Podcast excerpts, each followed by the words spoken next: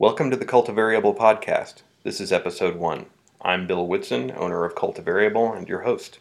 Today I'll be talking with Nathan Kleinman of the Experimental Farm Network about participatory plant breeding, sustainable agriculture, and his own breeding work. Before we get to that, since this is our first episode, I want to give you some introduction. This podcast is focused on topics relevant to the freelance plant breeding community. If you aren't familiar with that term, you probably aren't alone. Even though I'm doing freelance plant breeding, I don't think I heard it described that way much prior to the past year. It's a useful term, though. It encompasses the world of plant breeding outside of academic and corporate breeding. We could lump those together and call it big plant breeding since it's mostly aligned with big agriculture. The differences between big plant breeding and freelance plant breeding are not entirely clear cut. There's certainly some overlap, but big plant breeding focuses mostly on commodity crops and the sort of vegetables that you buy at the grocery store a lot of the goals of big plant breeding center on making vegetables more suitable for the supply chain, so more compatible with mechanized planting and harvest, with longer storage life, resistance to handling damage, traits that are important to the production of processed foods. And of course, flavor, color, and nutrition factor in there, but they're breeding for a lot of traits that aren't always readily compatible. In contrast, the freelance plant breeding community tends to focus on everything but those essentially commercial traits. Freelance breeders are more likely to be working on improved flavor, appearance, adaptation to specific climate regions, and improved performance for organic or other low input growing practices. Also, freelance breeders are more likely to work with minor crops, the sorts of things that generally won't be found at, at you know, at a, at a chain grocery store, certainly. Uh, with the exception of the potato, I work almost exclusively with minor crops. I'm a freelance plant breeder, so I have a great interest in this subject, but I feel like I, I really only get the most superficial look at what others are doing, you know, most, mostly through social media.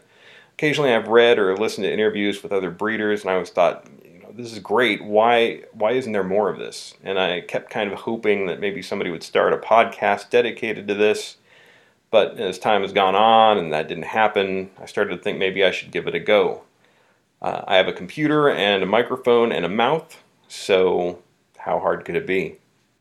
I have a few folks already signed up to do future episodes, and I'm guessing that I'll do an episode every week or two. I have a very long wish list of people that I'd like to talk to, and I'm guessing that list is only going to grow as I talk to them and I hear about all the other projects out there that I'm totally unaware of.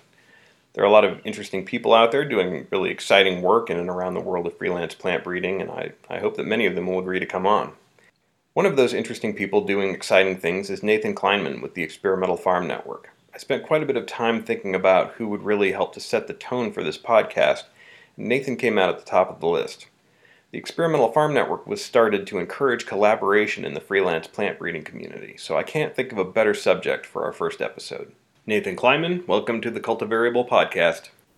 Thanks very much. Glad to be here. So, Nathan, what is the Experimental Farm Network? Sure. Um, the Experimental Farm Network, or EFN, is uh, a nonprofit cooperative that I started with my friend Dusty Hinz um, in 2013 in Philadelphia. Um, it is a, it is a collaborative plant breeding and sustainable ag research network. Um, our main goal is to facilitate collaboration on plant breeding projects um, with a real focus on perennial crops that can be used as staple crops um, things that can be used for climate change mitigation to get us off of our addiction to um, GMO corn and soy on a massive scale that's uh, really killing the planet. Bad for people, uh, consumers, bad for farm workers, and uh, and and bad for all of us uh, because it adds to uh, climate change. So um, yeah, we uh, the the experimental farm network is uh, tech, the, full name is technically the experimental farm network cooperative. That's the legal name in pennsylvania. Um, and we use experimental farm network as the the name for the website and uh, and shorthand for the organization.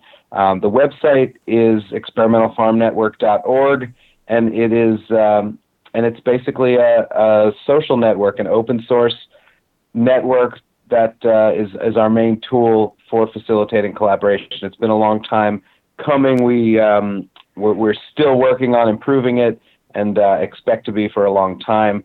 Um, but we we started out um, just uh, recruiting people to um, to organize projects and then matching them with people who had volunteered for us. We used a bunch of Google Forms, as uh, as you well know, being uh, being one of the first people to uh, to sign up. Um, but we're uh, we're we've uh, really been hoping uh, that the website would get up and running as soon as as soon as it could, so that that takes us out of the picture to to actually do the matching. People can um, people can organize themselves anybody can sign up, create a profile, uh, put up a project that needs volunteers, and anybody in turn can sign up, create a profile, and volunteer for other people's projects. Awesome. And yeah, it's a it's a major leap forward the new the new website certainly compared to the Google Forms days. Um, yes, indeed. What? Uh, yes, indeed. Tell me about collaborative plant breeding. Where where did where did this idea come from? Um, great question. So there is um, there's a there's a school, an academic school of uh, thought that that talks a lot about participatory plant breeding. People who are professional plant breeders and uh, and researchers um, they they use this term participatory plant breeding to describe projects where farmers, in, in particular, where farmers are engaged in a plant breeding project. And, uh, you know, they, uh, they, they shorthand it to PPB, participatory plant breeding. And PPB projects are usually led by a university researcher and have, um, have a number of farmers participating, uh, often at varying levels. Sometimes they're doing all the same things. And, um, and it's a way to really uh, to create innovation faster and to create results faster because um, it's a lot easier when you have a lot more people participating. Um, it's a, it's easier to to find that needle in a haystack. That's often what you're looking for in plant breeding. Um, I started thinking about it um, before I knew anything about this participatory plant breeding. I I was um, I've always been interested in in seeds. I've been a, a gardener since I was a kid, and uh, collected lots and lots of different heirloom seeds and tried to spread them around with my friends and neighbors uh, in suburban Philadelphia where I grew up. Um, but uh, in uh, 2012, Hurricane Sandy hit New Jersey and New York and Connecticut, and uh, I got very involved through Occupy Sandy in doing hurricane recovery work um, mainly in New Jersey, uh, but also in New York. And uh, you know, I really started thinking about climate change as a uh, as a social justice issue. And my girlfriend at the time was really interested in uh, in, in permaculture, which was something that I uh, didn't really know all that much about uh, the, as a concept. And she convinced me to go up to Quebec in 2013 while we were doing all of this Occupy Sandy work um, to take a take some days off, go up to Quebec, and uh, uh, go to the Northeast Permaculture Convergence. One of the speakers there was um, Eric Toensmeier, who uh, actually now has a project up on the EFN web page, which is really awesome. Um, and Eric did a talk on. Uh, I, I had never never met him before or heard of him, but he did a talk on perennial staple crops, uh, perennial industrial crops rather.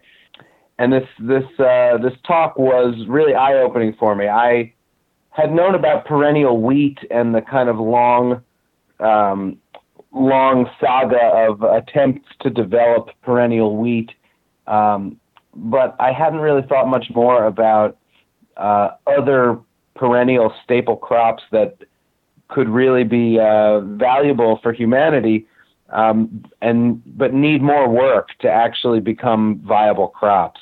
Uh, so Eric at, at his talk talks about things like uh, like Osage oranges, which are you know also called hedge apple, which is a really common plant all throughout the the East. Um, they're often grown as hedgerows. They're really thorny they make they're also called monkey brains. That's what we called them when we were kids. They're these big green fruit, and uh, they're they're they're not really uh, they, they're really sticky when you cut them open. They're really latexy. I knew that they were used. Uh, people used to put them at the bottom of their doors in the winter to keep bugs from coming into their house. Um, and they have they have other kind of folk uses like that. Uh, but Eric told me that they in that talk that they are that there's there's edible starch in there if they're processed, and um, that the wood is really uh, is one of the hottest burning woods, and um, it's it's actually uh, it burns so hot, kind of it can make little explosions. It's been known to blow out uh, the glass in the, the little glass windows in, in a furnace, huh. um, and that that's just one example of a plant that that could be used, could be grown on a much larger scale, could be used to create um, to create all kinds of different products. He talked about jojoba. Um, I, I, believe he talked about that in, in that uh, in that presentation. He talked about crambe, which is um, the genus includes uh, Crambe maritima, maritima, which is sea kale, which is a, a, lot of people know it as a as a as a really great perennial vegetable. Um, but there are annual types of crambe that are that are used as industrial oil seeds. They make an inedible oil, um, and there's the potential through crossbreeding potentially and through selection to create perennial oil seeds in this in this crambe genus. Um, he went through so many other different plants. I can't even remember all of them. Um, he's got he's got great books that that go uh, in detail into different perennial vegetables. He's got a great book called the Carbon Farming Toolkit, um, and he really uh, really opened my eyes to the possibilities that are out there for developing perennial plants that could be used for climate change mitigation specifically for carbon sequestration, pumping carbon out of the atmosphere into the ground with long-lived perennial plants uh, that can that can produce uh, crops and and um, other useful useful things that uh, otherwise we would be getting from sources that would uh, that that are would be causing uh, carbon emissions or pollution. So um, it was uh, because I was in the middle of doing this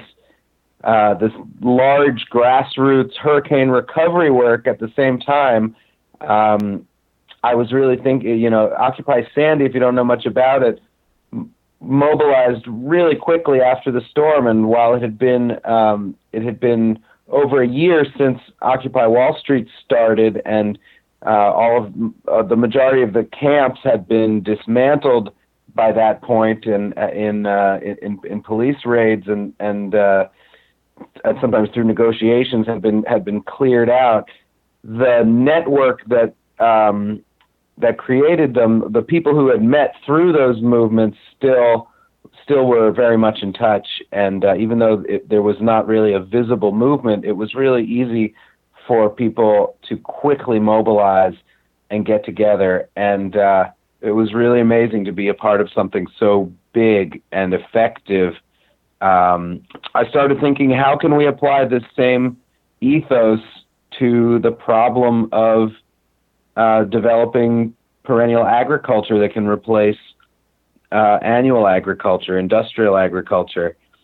Um, and right after that that presentation by uh, by Eric uh, Toensmeier, I just had this I just had this idea. How about we have an experimental farm network, uh, and we try and get people collaborating online, and pretty much the idea evolved from there. Although the the kernel was has was has been pretty much the same since uh, since that day up in Quebec. Um, that was 2013. Uh, I I sold my friend Dusty on the idea sometime in that fall. We had gotten to know each other through Occupy Vacant Lots in Philadelphia, which was a really cool offshoot of uh, offshoot of Occupy Philly, uh, where we were taking uh, working in communities with uh, vacant lots and converting them into productive food growing spaces. Uh, we decided we were going to start looking for land to get out of the city and do some farming on a bigger scale. I, I had a big seed collection already from uh, things that I had been growing in my backyard and having friends and neighbors grow around Philadelphia. Um, and uh, so, yeah, we ended up, we almost, we thought we were going to land at a, a, property in Pennsylvania, but they backed out in the spring of uh, 2014 uh, while we had 90 flats of seeds already started. And uh, they decided they decided they wanted to sell rather than rent their land, and we couldn't afford it. So we ended up posting on Facebook. Uh, we're desperate for land. Who's got leads out there for us? And um, somebody uh, somebody posted it to GMO Free New Jersey. Somebody saw it there, and um, and they knew about a they knew about this farm in South Jersey.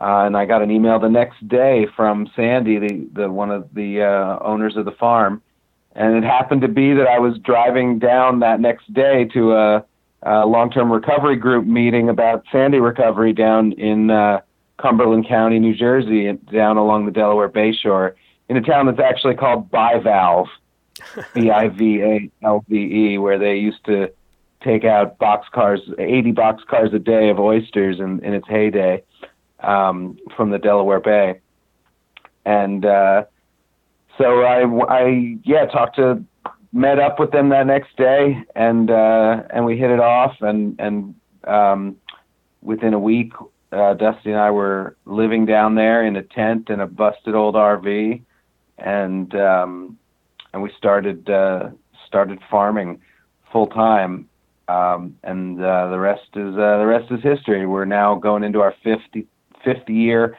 farming there at, at the Dietrich's property. Uh, we're also, as of uh, last year, we're farming at a, a, historic Jewish farming property that's about six miles away. Uh, the area, this area was settled by a lot of uh, um, a lot of uh, Jewish refugees, and starting in the 1880s, uh, who were fleeing um, fleeing pogroms in in Russia. Um, and yeah, it's it's been a really really amazing ride we started selling seeds that that uh, that next spring uh, that we had grown that first year. Uh, originally, you know, initially on uh, packets that we had hand labeled with our terrible handwriting with a little stamp with our address on it, and um, and then we moved to uh, moved to beautiful packets with artwork from our friend Bree Barton, who's one of our board members. Uh, we we organized as a nonprofit. We've got a really amazing board of directors, um, which uh, which happens. It includes uh, William Woys Weaver, who's a, a, really really awesome author and seed saver, who runs the Roughwood Seed Collection. And um, after meeting her at uh, Omega Institute, we got Vandana Shiva to join us as well, and we're really just um, we're real excited about where we are right now and having the website up has been has been uh, fantastic. So it's been uh, yeah, it's been a real quite a ride. But uh, that that's that's where the that's where the collaborative uh, collaborative breeding came from. In answer to your question. So basically, all it took was a natural disaster and a presentation by Eric Toensmeier to create the EFN. More or less, yep and uh, and that, you know the I I mentioned William Woys Weaver. His his role as a mentor has been really valuable for for both of us, me and Dusty. Um, it was uh, it was that same summer that I uh, first met him. I think in in 2013, um, and that was through a chance a chance posting on a on a listserv called Puffin, the Philadelphia Urban Farming Network um, by Owen Taylor, who used to be the the manager of the Roughwood Seed Collection and is himself now a, a member of our board and has a great seed company called True Love Seeds. Um, that Will Weaver was asking for volunteers, and I had known who William Woys Weaver was for years. I knew he was in Pennsylvania, but he was like this seed celebrity in my mind. I didn't think I, you know, it didn't occur to me that I might ever meet this guy, let alone um, work with him and and become uh, become so close with him. So that the fact that that happened around that same time was really uh, really helped to help to have it all come together. And then you know the the work that we were doing in urban farming as well was really uh, was really pivotal. Um, and uh, you know so many amazing people in Philadelphia like uh, Katrina Baxter and um, folks at the at the uh, North Philly Peace Park. It's um, it's been uh, you know they they they really inspired us and, and made us realize um, how important the, the broader food justice movement is and, and food sovereignty. I mean, in, in, in places where um, places that are really food deserts and um, places where people are are uh, so alienated from food production, uh, especially among communities where there's such uh, historical tradition in those communities of uh, of agriculture.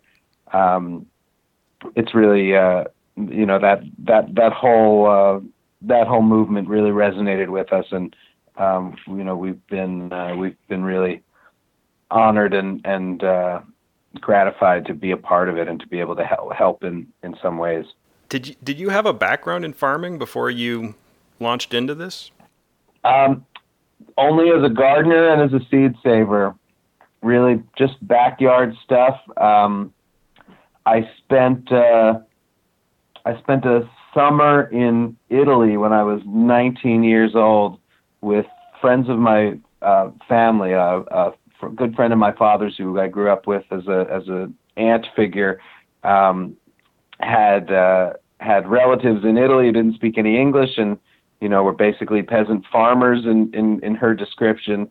Um, so I, I learned a lot from them spending the summer there on uh, terrace farms in the uh, in the Cinque Terre region in in Liguria, um, learning about how to cultivate grapes and uh, all kinds of perennial trees, and they they just had such a di- amazing diversity of of plants there, and you know being being given um, you know some of their treasured family heirloom seeds and um, that that was uh, that was that was a pivotal experience for me. But I hadn't it had never really occurred to me to that I that I would want to go into farming or that it was something that I should do.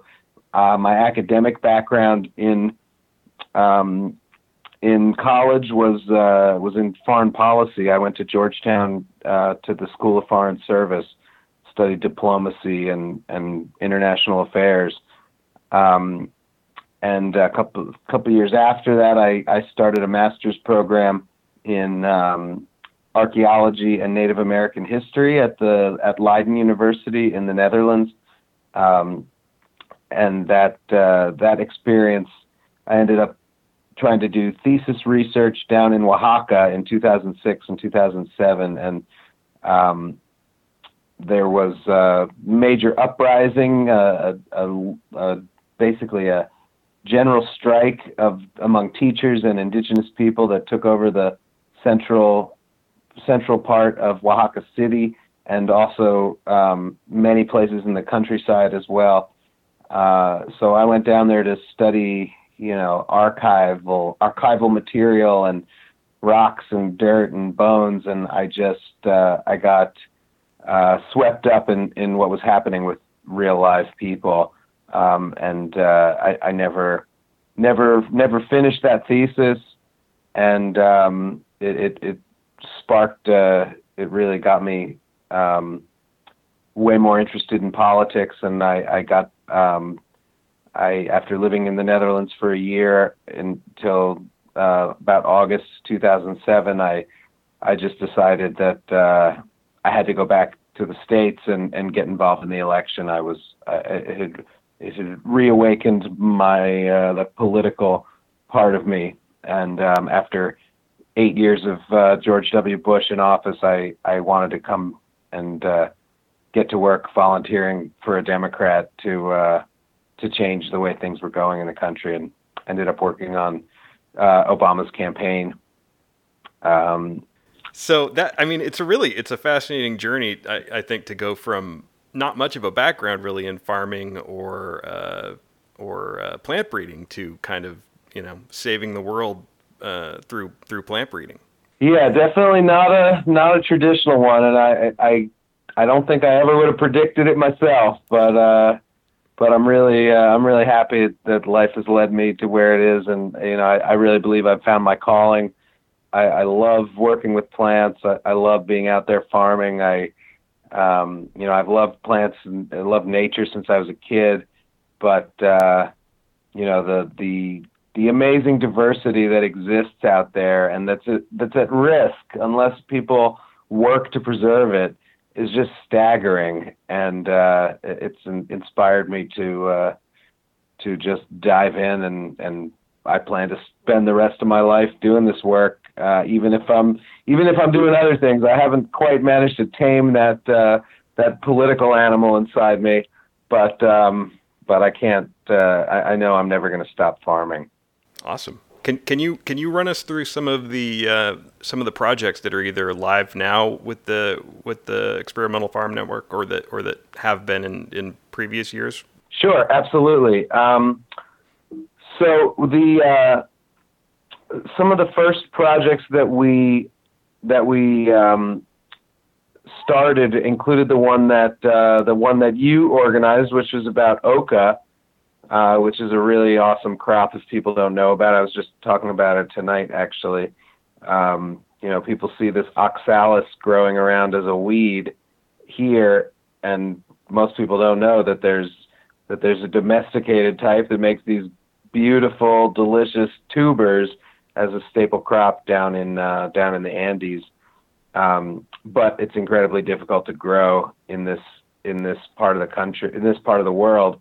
Um, and uh, and the work that you're doing trying to breed all sorts of different ones is is uh, that that can that can thrive in in this climate and um, is exactly the kind of uh, the kind of project that we're interested in doing. I, I know it was it was uh, you probably got spotty results for most of your volunteers because in, including us who had lots of trouble getting it to survive our summer.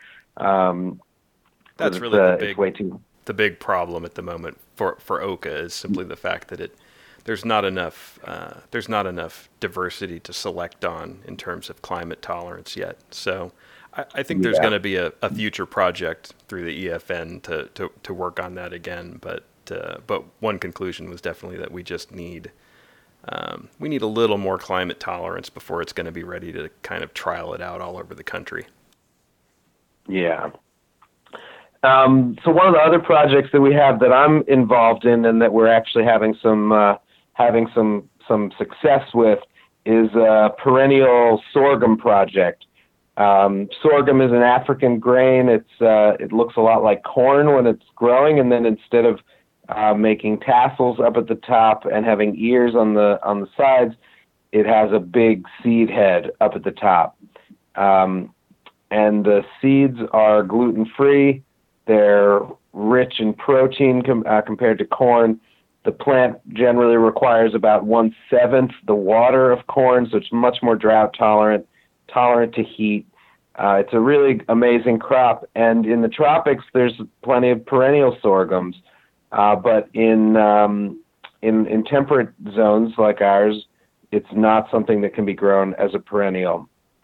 Um, but uh, there are some there's some hope because there's a perennial species called Johnson grass that um, some years ago people hybridized with domesticated sorghum to create uh, to create a, a, rudimentary perennial sorghum that that has bigger seeds, much bigger than the weedy wild relative, um, but uh, it can actually survive uh, winters up here, and it was the, the we we don't know a lot about the origin of where we got of of the seeds that we got. It was it came to us with the name M61 from the folks at Adaptive Seeds, and they had gotten it from Tim Peters, who I believe had done a lot of the work on it, but I'm not sure uh, where the origins of that are. And um, and even speaking with Tim, I I, I didn't I I wasn't clear on the uh, on where it, where it came from.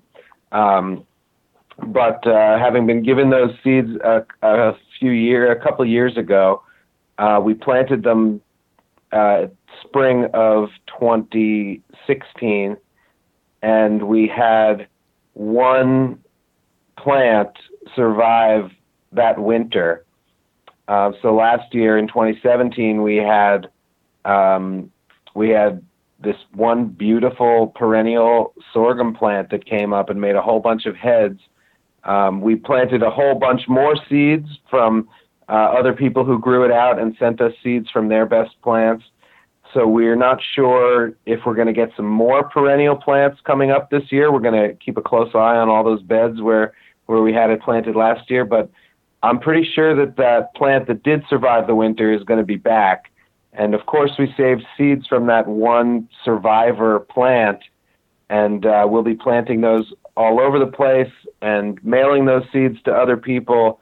And uh, that one plant is going to be the, the core of our uh, breeding and selection work uh, from here on out.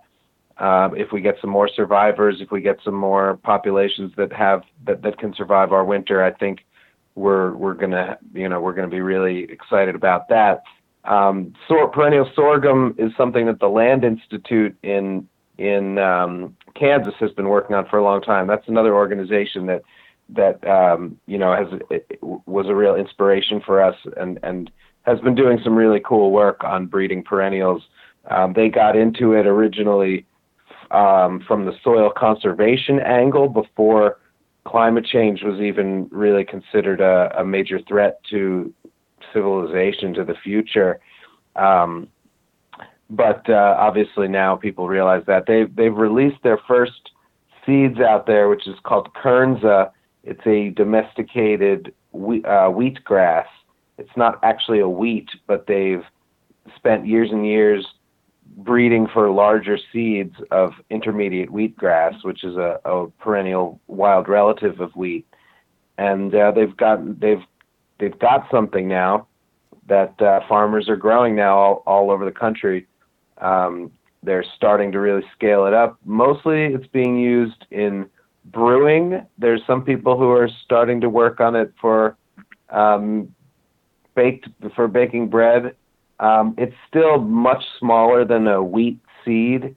There's actually there there are perennial wheat hybrids that make bigger seeds, but but have um, have other agronomic problems that that uh, that have prevented them from becoming um, widely grown.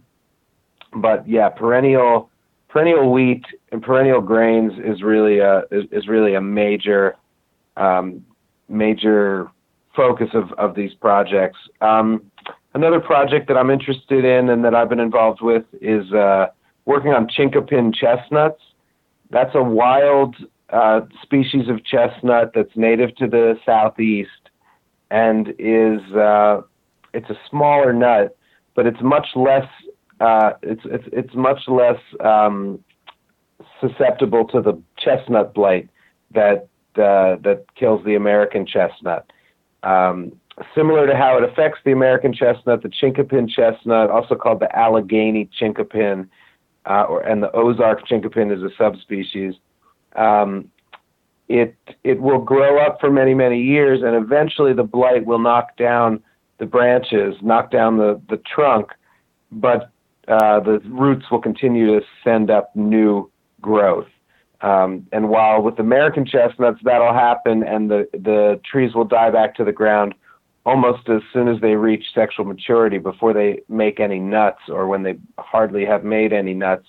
Chinkapins will produce for many many years and can actually still make a, a, a large crop. The seeds are much smaller than uh, than American chestnuts, and and much smaller in turn than uh, Asian chestnuts and European chestnuts. Um, but they're delicious. They're edible raw, and um, and there is some there is some genetic diversity there. There there's the potential to breed them uh, bigger. Before the blight hit, there were there, there's old uh, articles from agricultural journals about the, uh, the the breeding potential of Allegheny chinkapins, but when the blight hit, it, all that work stopped. So very few people have done have been doing any work over the last hundred years to improve this really cool native uh, nut nut crop. So uh, we we got we've got access to some really interesting populations, uh, including one that, that we believe is a, a, a Nanticoke Indian food forest that still exists. That the, those chinkapins could have been planted five, six hundred years ago, um, and you know they've died back to the ground many times, but uh, they continue to grow and they continue to produce. Um, and some of them have significantly larger seeds than the average. Uh, another guy down in Virginia, guy um, who was a patent lawyer in Richmond, spent 30 or 40 years working on chinkapins and and and made ha- had some whether it's a, a hybrid with another species we don't know, but developed some that are three or four times the size of uh, of the average chinkapin. So you, you know we think there's some we think there's some some really interesting work to be done there, and that's that's another project that we've got up on the page. Um, I'm interested in May apples, which are uh, which is a perennial forest-dwelling plant. Makes an edible fruit, but it's it's especially important because it has a toxin that is used as a chemotherapy agent. It's one it was one of the first chemotherapy agents. So it's uh, it's a medicinal plant that's incredibly powerful and um, and it's being over harvested. Uh, uh, wild relatives of it, uh, or relatives of it in Asia, are being over harvested to provide this podophyllotoxin uh, that's used in we- in Western medicine. So we're looking for um, varieties that are uh, significantly uh, faster growing, perhaps larger roots, a higher content of podophyllin so that they can be uh, that they can be used for medicine, but also ones that make more fruit, that make a lot of fruit, that regularly fruit every year, because the plant doesn't always do that. Uh, because it, yeah, it is a it is a really cool um, food crop. Uh, we got a couple people working on uh, rice projects, dryland rice for northern cultivation, and uh, wetland rice, uh, also for northern cultivation. Um, I'm working with uh, Tartary buckwheat, which is a, a different species than than uh, normal buckwheat. That's not a perennial crop, but it's a it's a it's a really interesting plant.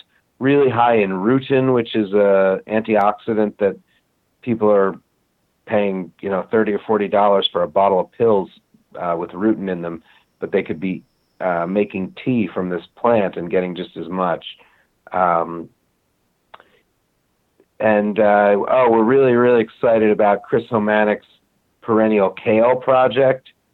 Got some amazing amazing diversity um, in, uh, in in perennial kale plants that you know that vary from something like a collard to something like a kale. There's variegated pink and green ones, dark purple ones, uh, and, and, there's um, the the goal of that project is to develop uh, perennial kale that can be grown from seed and um, and has uh, you know has has really great qualities as food and um, and is is uh, most importantly is is perennial. Will su- will survive the winter. Do they currently survive at your farm? Uh, we have had uh, we have had challenges with the perennial kale because we get um, we get uh, harlequin bugs, but we have had them survive the winter. We've had a few survive the winter, um, and so we know it's possible. And from the same breeding pool, the same gene pool, uh, we've we we were actually given some plants that had survived multiple winters in Detroit, Michigan. Wow! So it's uh, it, it's really extraordinary, and it's um, you know it's it's it's not it's something that nobody's done before. Uh, nobody has ever brought together the diversity of perennial collards and kales uh, like Chris has, and um, you know he's working out in Oregon, so it's really valuable to him as a plant breeder to be able to tap into a network of people around the country who can grow it in all kinds of different places. and um, and send him their best cuttings so that he can improve his breeding pool continually every year uh, until he gets exactly what he's looking for. he's probably going to get plenty of cool things that he's not looking for too. Of course, yeah. I, I I've got to say from the from the first moment I saw the experimental farm network announced on Facebook, I, you know, I was I was blown away because, of course, that's that's a real problem I have. How do I find out if these plants that I have bred can survive in more difficult climates? Right here, I am sitting by myself, you know, near to the coast, pretty mild climate. The, the only way that, that I'll ever know if these plants uh, can, can survive in, in other climates is to is to either sell them to someone and then find out that they died, or or uh, you know recruit a group of volunteers and to have uh, you know to have all of that uh, infrastructure already laid out to be able to to, to recruit pre- people to do that and report is just is is uh, is invaluable. Thanks. Yeah, and I you know one of the things that we really want, hope to achieve with the with the website is to get a real core group of people who are continually vetted by the network so that you know you're not if you're if you're sending out material to people you know as you did the first time uh, it's just a, a bunch of people who've signed up. We don't know anything about them just whatever they've self-reported. But after we start working together and people have a profile and it's there for years um, we'll we we plan to add um, to add the ability to uh, rank to rate people when who you've worked with. You know, if you send somebody your seeds and they don't respond and you get nothing back from them, you give them a terrible rating and they're not going to get sent cool seeds from other people before. But somebody does a really good job, they're really communicative, they send you pictures, they grow the seeds well. Um, that's the person who's going to get a high rating, and they're the one who's going to be picked for a future project that they sign up for. So, you know, in the beginning, it's taken a leap of faith, and uh, you know, we're really grateful for people like you who who've been willing to do that, and and people like Chris and um, and uh, Telsing Andrews up in up in Ottawa, um, and uh, Carol Deppe, who's a who's an author who who, who did a project with, through us before we had the website up um, trying to trial her um, popping chickpea around the country. Uh, we're just so you know we're so grateful that folks have been willing to do that, and we really hope that this website, as it uh, as it continues and grows and expands, that that we can we can really build a, a strong vetted crew of hundreds, one day maybe thousands of people around the country maybe even around the world, who are um, who are competent and trustworthy to uh, to be to be entrusted with, you know, some really rare germplasm in a lot of cases. Speaking of uh, of rare germplasm, you uh, it, it, looks like you've done a fair bit of work with the with the USDA uh, and the the NPGS. What what uh, what kinds of materials have you received from them, and how's that uh, how's that relationship uh, working for you? Uh, it's been really great. The the the NPGS that's the National Plant Germplasm System, which is under the Agricultural Research Service and part of the USDA, the Department of Agriculture. Um, is uh, it, it's our national system of gene banks around the country, and there are dozens of them. Um, and they maintain close to a million different individual accessions of, uh, of plants, maybe over a million. I'm, I, I don't even, I'm not even sure that, uh, that, that, that there is a number out there. Um, the, uh, the USDA has sent us, I, was requesting seeds from them from, uh, starting years before I, um, before we started the experimental farm network. I was doing it um, under the auspices of a small organization that I started, which we called the Baderwood Cultural Heritage Garden Project, and it was, you know, basically people growing in their backyards trying to preserve um, some rare seeds that were indigenous to our area.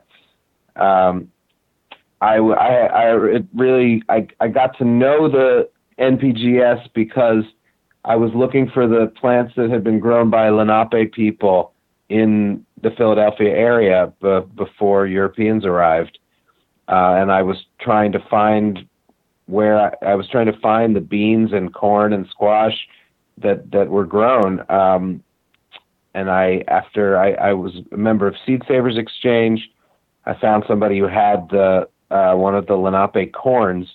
I wrote, I sent my three dollars and wrote a letter to to get a, get the seeds, and I waited months and months, and eventually I got a letter that said, "Sorry, we're out of them. We we we don't have any more to share, but uh, what we do have is um, this Shawnee Blue that this guy had been working on." And he said that he was basically trying to select blue corn from uh, Shawnee White, which was a white corn that had a few blue kernels on it. And he'd gotten it to where it was about 50% white, 50% blue. Uh, but anyway, this guy said, you should check the USDA. I'm pretty sure they have it. So that was the first time I went looking for these seeds, and I found, sure enough, the USDA had not just Lenape seeds, but hundreds of thousands of other seeds um, I typed the name of the town where I grew up, Jenkintown, and just out of curiosity into the search. And sure enough, there was a pear that came up, the Tyson pear, that was found in the hedgerow of Jonathan Tyson in 1794, and what became a famous pear in the in the 19th century. Who knew? Uh, from from little old Jenkintown, Pennsylvania, uh, and I just it just was mind-boggling, and I I kind of went crazy co- uh, requesting all sorts of seeds and um, the, using this organization as my as the entity that I requested through. Sometimes I'd get pushback. They say we don't send seeds to people to grow in their backyard, and I'd say, well, listen, we're you know we're doing this for an educational project and yada yada yada.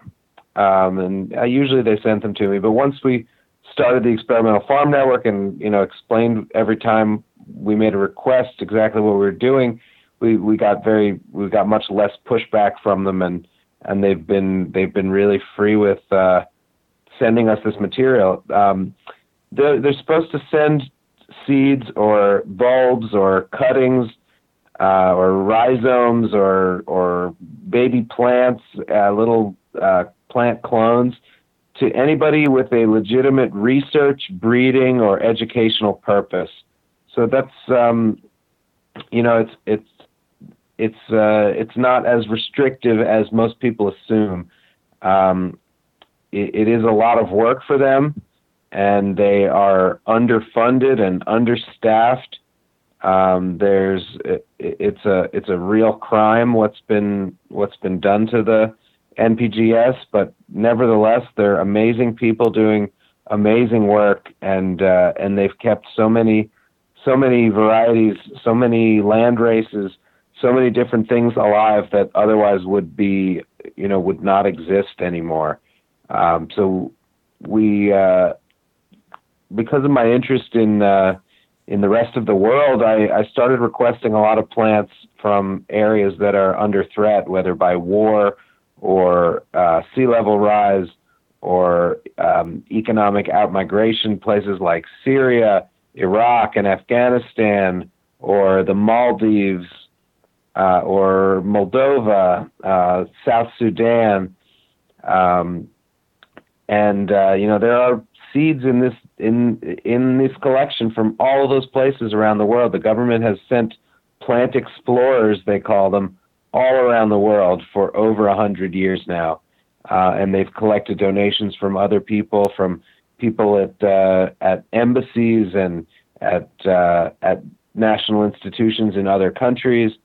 Um, so there's really a, a, an amazing diversity out there, and it's so critical that people grow these plants because they're not doing any good just sitting in a freezer, especially with the way the climate's changing. These plants need to be grown out. They need to be adapted to uh, to uh, this cl- changing climate you know, if you take a plant that was from Philadelphia 50 years ago and try and grow it in, in Philadelphia now, that's just been sitting in a freezer for 50 years, it might it very well might not work because the climate has changed so much in that time.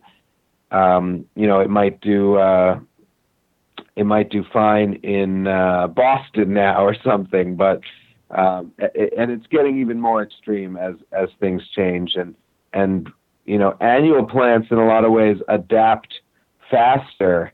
Perennial plants are are much slower to adapt and and there's much less diversity in a lot of these perennial plants. So it's even more important that we uh, not only that we utilize the plants that are in the gene bank, but that we continue to um, to collect plants from the wild, from uh, from traditional farming societies, uh, and that and that we um, people continue to donate plants to the NPGS. I mean, they're continually accepting new accessions. So um, that is uh, something we've, we've we've tried to proselytize about as as much as possible. And you know, we've gotten some pushback from a few people, but n- not at all. I've gotten nothing from uh, from actual people involved in the NPGS. Nobody has said to me, "Hey, stop telling people about this. We're we're getting too many requests." Uh, I mean, they want this stuff to get out there. They know that it's ne- it, it needs to be used. I mean, I've had people, I've had some of the curators of these collections call me uh, after they get the request because they're so excited that somebody's actually interested in it, like the jojoba, um, or you know, the people people who maintain the sweet potatoes will call and say, "Hey, are you sure you're you're up for this? You know, you're going to be getting a little uh, test tube with a tiny tissue cultured sweet potato in it, and um, you know, it's it's it's really it's really cool how passionate people are about it. Um, I, I, had the pleasure of uh, touring around the Corvallis uh, Clonal Germplasm Repository, which is part of NPGS in Oregon, um, back in February when I was out there for the Organic Seed Alliance uh, Organic Seed Conference. And they're they're maintaining so many amazing plants there in at, at Corvallis. I mean, they've got like I think like 600 different varieties of hops wow. um, and and you know hundreds of different types of blueberries and wild blueberry relatives, including ones from Vietnam, and and you know the uh, some of the some of those genes are why we are able to have blueberries year round because they've made uh, low chill blueberries that can survive uh, that that can you know survive living in California with a warm California winter and still produce fruit uh, year after year. Um, it's uh, it's really uh, amazing work, and you know the the budget that President Trump uh, tried to get through, but I, I, believe that Congress largely kept this funding in place. He, was proposing cutting the the um, the station where they maintain chocolate and coffee uh, I, I don't think people would have been too happy about that, uh, especially with uh, again because these these are long-lived perennial plants. They are very susceptible to the, the changes in the climate. So it's so important that we that we maintain this diversity and expand it and continually work with it. Yeah, I can't imagine what what would happen if uh, you really cut funding for uh, for a particular gene bank? I mean, uh, where does all that stuff go? That that would be exactly that would that's I mean really a disaster. Absolutely, yeah. We we we told them uh, when we were there in Corvallis. We said, hey, if they ever cut this stuff, you just let us know. We'll uh, we'll organize a caravan, and you know we got pickup trucks to come and start dragging stuff away because this stuff has got to be maintained. And and you know even the the government the government data the government gene bank is one thing, but there is so much diversity out there that's never been collected by the government and and species that the government isn't even interested in you know that they don't have the capacity to deal with um, there are uh, you know there's the the they hardly have any um, they hardly have any uh, chestnuts compared to the the amazing diversity that's out there, or uh, so many different nuts and so many different tropical plants that you know maybe they have one collection of, they have one accession of. Um, that uh, you know, there's just we need so much more. Uh, you know, we you you and I share an interest in uh, in in in tartar bread plant, another one of those crambes, and uh, the government has like three or four accessions, um, and yet we know that there's uh, an immensity of diversity out there. Um, and actually, that's that is one thing that uh, that the the government is willing to, when they have the funding for it. If you submit a project, if you if you see a hole in the collection, um, and you believe that you know where to go find it on the planet, um, they they do fund expeditions to this day. Uh, sometimes led by you know people like us. Uh, it's, it's, easier to get funding when you've got somebody with a PhD involved in the project as well, um, but uh, or you know affiliation with a university. Um, but they'll send teams of people around the world to uh, to collect plants in a particular place or, or, a particular type of plant. That's awesome, and and it's a great opportunity, really. I think for for both you and the USDA to work together because you can you can kind of uh, act as an intermediary to introduce some of these crops to people who really might not be up to the task of making requests from from gene banks in order to get them and start working with them. Absolutely, yeah. We're we're real. One of the projects we have up on the EFN page is just uh, it, there's a picture of uh, some beautiful lima beans that we got from the USDA actually that are from from Ethiopia that are just stunningly beautiful. And it just says EFN rare seed saving and increases. So people who volunteer for that will be mailed seeds or other plant material just to grow out and get more seeds and send it back. And part of that's you know testing those people to to see if they can if they know what they're doing but it's also in order to act as we as we grow and as we we get this core of people to actually uh, you know increase those seeds to to increase the diversity to try them out in other places and get them out there uh, get them out there in the country and in the world so if someone wants to get involved with the EFN how do they go about that and, and also what kinds of help do you need, and what, what can people do to help uh, help move this along? Uh, well, we really need we we want people to sign up on the website. Um, all you have to do is create a profile. It's uh, it's it's real easy, um, and then you can volunteer for projects. We want people, especially who are doing this kind of work themselves in their backyards or in their farms, who are who are trying their hand at plant breeding and, and want some help to put up a project. We at, at the moment we only have I think 14 projects up there, which is which is great. You know, it's way better than where we started out, but you know, we would love to have hundred projects up there.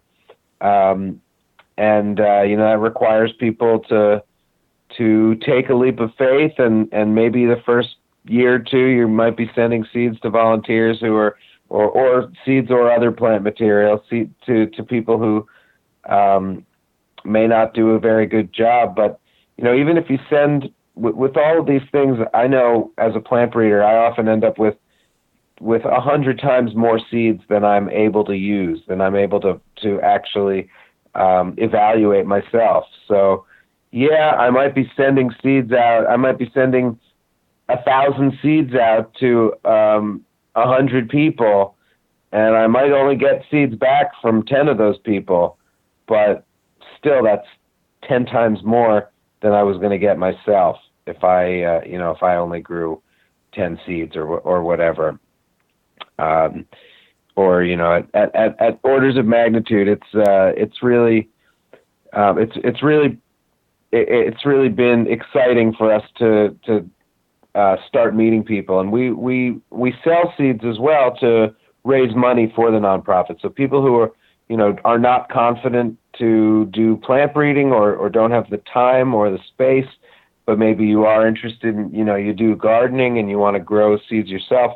We're selling a lot of really interesting seeds that have been successful for us, many of which were um, were seeds that we got from the USDA uh, seeds that we got from from all other kinds of interesting places.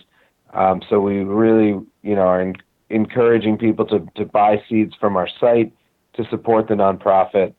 Um, and uh, some of the seeds that we sell are actually involved in the project. You can, you in order to participate in, in Chris's perennial kale project, you actually have got to buy the seeds. Um, and and part of that is, you know, we we have a Chris is a really busy guy. He he doesn't want to be mailing out seeds to everybody who signs up for the project. Uh, but we, you know, we we asked him to to do that because we think it's a um, it's a it's a good way because that project is so popular. Uh, it steers a lot more people to to the site, um, and uh, yeah, we're we are we are a nonprofit. We we haven't really gotten to the point where we're um, raising enough money to pay ourselves, but we we find other ways to uh, to survive and um, we've been uh, we're now with seed sales to the point where we are starting to get some some some serious money coming in um, that you know allows us to at least break even and, and maybe a little bit more as we and to continue expanding um, and buying equipment and, and improving our farming operations. So it, we're uh, uh, we also do sell some seeds wholesale through uh, through some other seed companies and that's been uh, that's been a really useful source of revenue. So, yeah, buying seeds uh, from us, signing up on the website, talking about it, spreading the word, um, all of that's really uh, really valuable for us, um, and uh, and and would be a huge help. Awesome. So, since I invited you to come on, uh, there's been a big change in your life. You want to uh, talk a little bit about that? Sure. Yeah, I, um, like I mentioned earlier, I have not been able to tame the political animal in me, and uh, I decided to run for Congress. Um, I'm really passionate about a whole range of political issues, so I filed papers on Monday to run for Congress on the Democratic uh, at the in the Democratic primary here in New Jersey's second congressional district, where I've been living now for uh, for four years. Um, it's a really amazing district. It covers uh, a huge area, uh, almost all of uh, far southern New Jersey. It includes Atlantic City, Ocean City, and Cape May along the along the uh, along the shore. It includes uh, almost all of the Delaware Bay shore, including Bivalve, which I mentioned, towns like Fortescue, um, Maurice River, and uh, also includes some uh, uh, some some smaller old industrial cities like uh, Bridgeton and Millville, Salem, um, and uh, and Vineland, which has a has a rich agricultural history. The whole area has a really rich agricultural history. Um, I've really, uh, you know, I've I've I've uh, loved this area since I was a kid, coming to the Jersey Shore and camping in the Pine Barrens. A huge part of the district is is Pine Barrens, and um, I I really uh, in the last four years and and for a year doing Sandy recovery work before that, I've really uh, I've really fallen in love with the people of this district as well. Um, it's uh, it's an incredibly diverse district, uh, economically and racially and religiously. It's uh, there are there are really amazing people here, um, and it would be a, an absolute honor to represent them in Congress.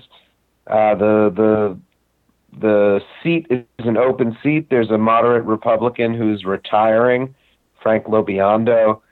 Um, and uh, unfortunately, the endorsed Democratic candidate is uh, a really conservative guy who I, I just believe is out of step with the Democratic Party and, and out of step with the with the country on so many different issues. Um, the guy's uh, taken money from the NRA.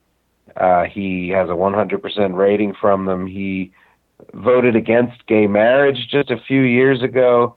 Um, he's uh, he's really a, a conservative guy, and um, in this election, when uh, I believe there's going to be a, a, a huge backlash against the uh, extreme right wing policies of Donald Trump and the and the Republicans in Congress. Um, I think the Democrats can afford to nominate some progressive people, especially in a real swing district like this one, uh, which uh, President Obama won by over eight points in 2012, and then Trump won by less than five points in 2016. So it really is the definition of a swing district. The congressional representation has gone back and forth um, for since about the 1960s. It's gone from Republican to Democrat to Republican to Democrat. Now there's a Republican, so we're due for a Democrat. Um, and I think that uh, I think that my campaign can resonate with people. I, I I plan to continue farming as much as possible. Um, I think that people are no longer interested in career politicians. They want someone who's going to keep a foot in the real world. And uh, um, there was a time when we had lots and lots of farmers in uh, serving in Congress. Um, and uh, I, I think it would be uh, it would be great for us to get back to having real citizen legislators and not just uh, not just career politicians, not just super wealthy people who uh, who are able to buy seats and um, take their connections and, and turn them into uh, lifelong posts in. I really strongly believe that uh, things have got to change. Um, there's two months before this election. I'm I'm a pretty last minute entrant into the race, but uh, I believe that my message can resonate.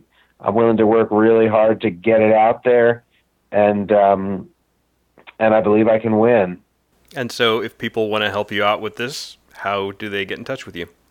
Um, they will. Uh, the site's not up yet, but they'll be able to go to nateforcongress.com and uh, and that will be the be- that'll be the best way. Um, for now, they can find me on Facebook as well, where I'm I'm uh, Nate Kleinman.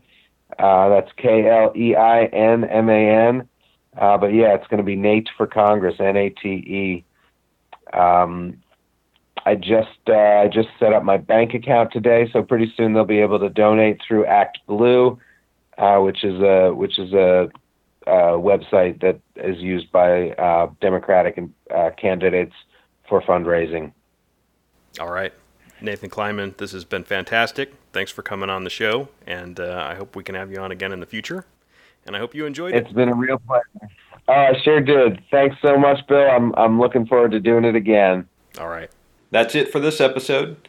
Next time, we're going to talk potatoes with Curzio Caravati of the Kenosha Potato Project, and I'm really looking forward to it. Until then, keep an eye out at uh, cultivariable.com slash podcast or follow us on Facebook or Twitter. Thanks.